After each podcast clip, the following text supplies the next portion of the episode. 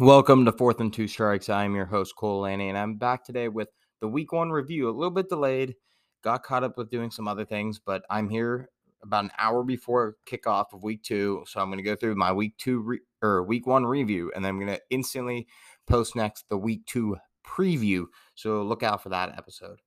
All right, let's start at the top here. So the first game of the NFL season was Bills at Rams. I had the Rams winning. Bills dominated the game. The Rams didn't look good. A little bit of a hangover looking, but you know, I think they're still a good team. They'll be fine. They need to figure out some things on defense, and they got to figure out that offensive line. Missing Whitworth really hurt. The Bills looked ready to go and looked like a phenomenal team out of the gate. Von Miller looked like a great signing. We'll see how he progresses throughout the year as he is getting up there in age.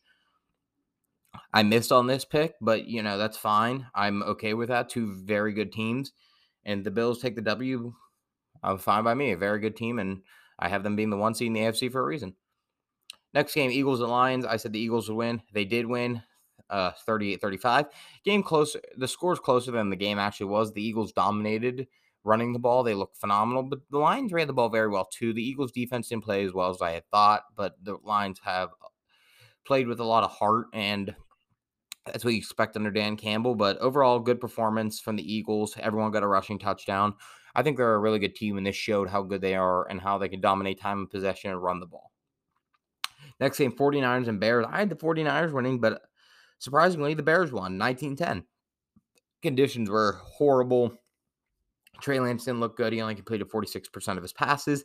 He needs to be around the 58 at the minimum percent range if he wants to have success this year. Maybe Garoppolo comes in earlier than I had thought. I was high on Lance out of college, but I knew he was very raw and he doesn't look like he's progressed too much since then.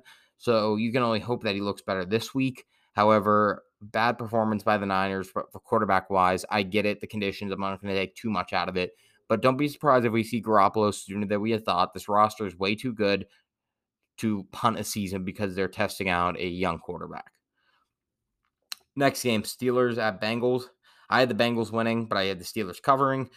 Steelers actually won. Oh my God, what a game. 23 20 in overtime with as time expired. That game should end in a tie.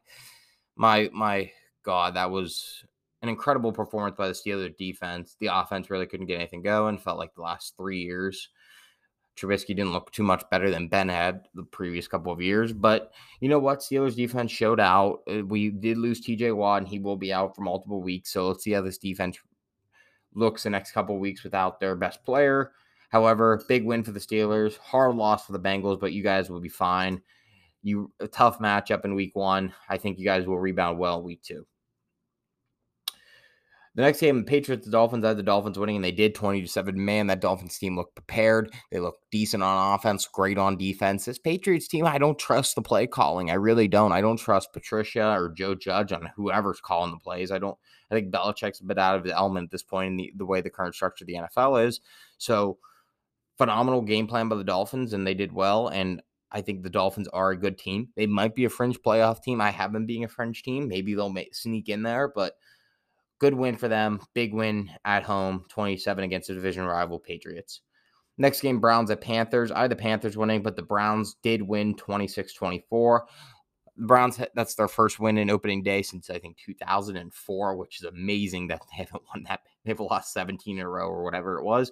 But good performance by Brissett. I thought Baker would look better, and he came up at the end, but he came up short. The Browns drove down the field. The Panthers defense, which I knew wasn't going to be too good, really uh, let it let it go. Couldn't make a stop on the last drive and allowed a big field goal at the end by York, I believe his name is. And that was the win. So, uh, well played game. I thought Baker would come on playing better. He didn't play well in the first half in particular. Good win for the Browns. It's a good way to start your season with a backup quarterback at the helm. Colts and Texans, I had the Colts winning. I'm giving myself a tie. They they tied, so I'm giving myself a tie because the Colts didn't lose, nor did they win. I don't know what the Colts are. They look a lot like they had the last couple of years. They get beat up on some bad teams, given the Texans are a bad team, but they didn't beat up on them. They looked bad. Then they came back in the latter half of the game, and then they missed a field goal in overtime. And Uh, same old Colts is what I'm looking at here. And that division is looking probably like the worst in football, that AFC South. And the Colts might be the epitome of them are the Titans of the easily probably the worst playoff team that we will see this season. A lot like the AL Central in baseball, in my opinion. A lot of mediocrity. Next game up, we had uh Saints and Falcons. I had the Saints winning, and they did 27-26. The Falcons found a way to choke it away at the end, like they always do. They were up multiple scores with about 10 minutes left, and they found a way. Saints are a better team, better roster. I knew this would be a well competitive game. They are big time rivals, and that's just what you expect when these two teams play one another. There's never going to be a blowout. So Saints come out with a big victory. Jameis looked okay at the end. He looked a little injured. Michael Thomas showed up, so that's big for the Saints. And I think the Saints that's a good start to the year for them to build upon and have a good foundation as they move forward and progress through the season. Ravens at Jets. I had the Ravens and the Ravens did win 24 to 9. It was a blowout. No, the score Jets scored late, but I knew Joe Flacco wasn't going to move the ball.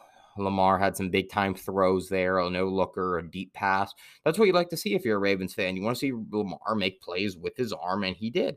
So big game for them. Ravens over Jet, Ravens over Jets, pretty easy call, but I, I think it was a good game on the Ravens side, and the Jets look like they have the last couple of years. A not good team. Jaguars or Commanders. I had the Jaguars getting the upset, but the Commanders end up winning 28 22.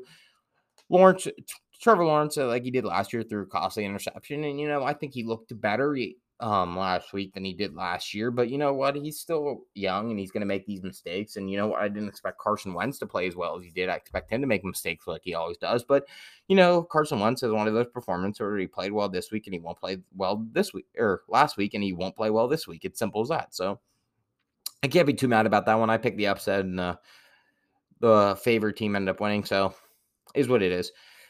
Packers and Vikings. I said the Vikings were going to win, which is probably uh, I wouldn't say it's surprising. Take about even, line, but the Vikings won big 23-7. This is what I thought was going to happen. Or I don't know if I would have said it was going to be this big, but I thought the uh, the Vikings would win this game.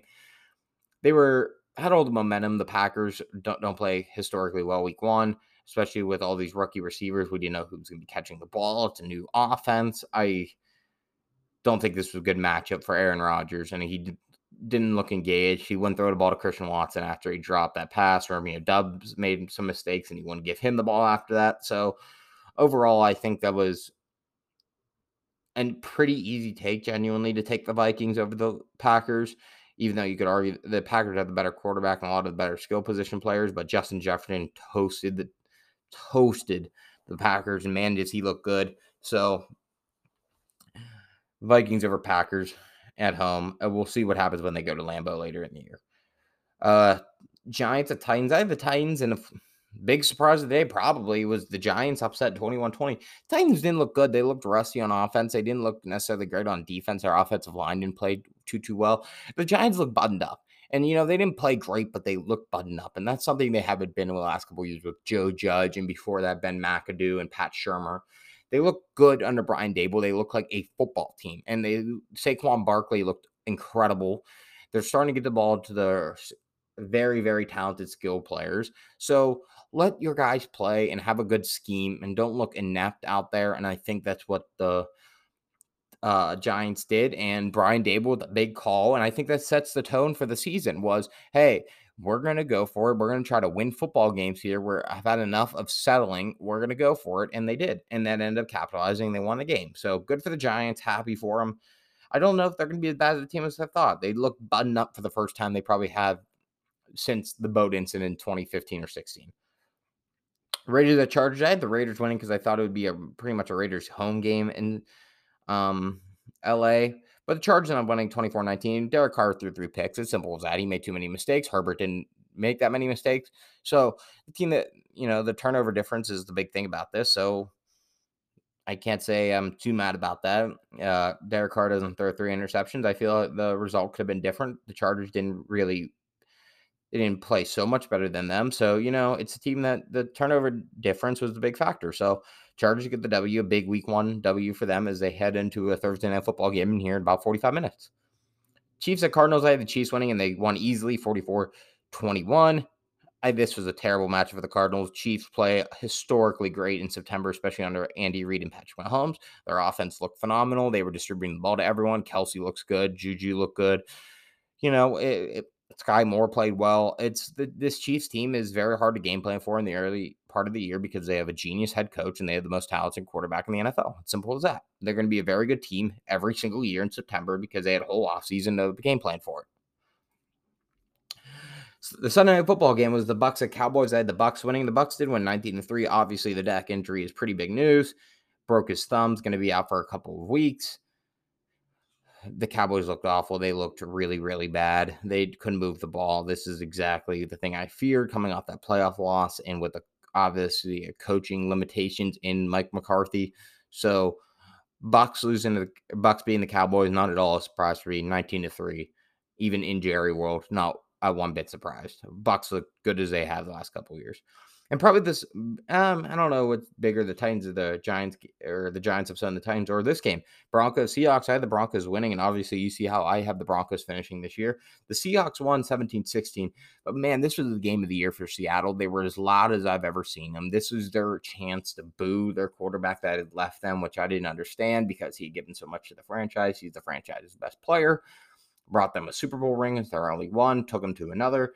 I don't understand the booing aspect of things. He they the Seahawks failed to build around him, and so it it is what it is at that point. So Seattle played their game of the year, and the Broncos obviously looked like they were coached by a or being coached by someone that is coaching their first game. They fumbled twice on the one yard line and came up with no points, and the stupid decision not they try to kick that uh, 64 yard field goal at the end was dumb.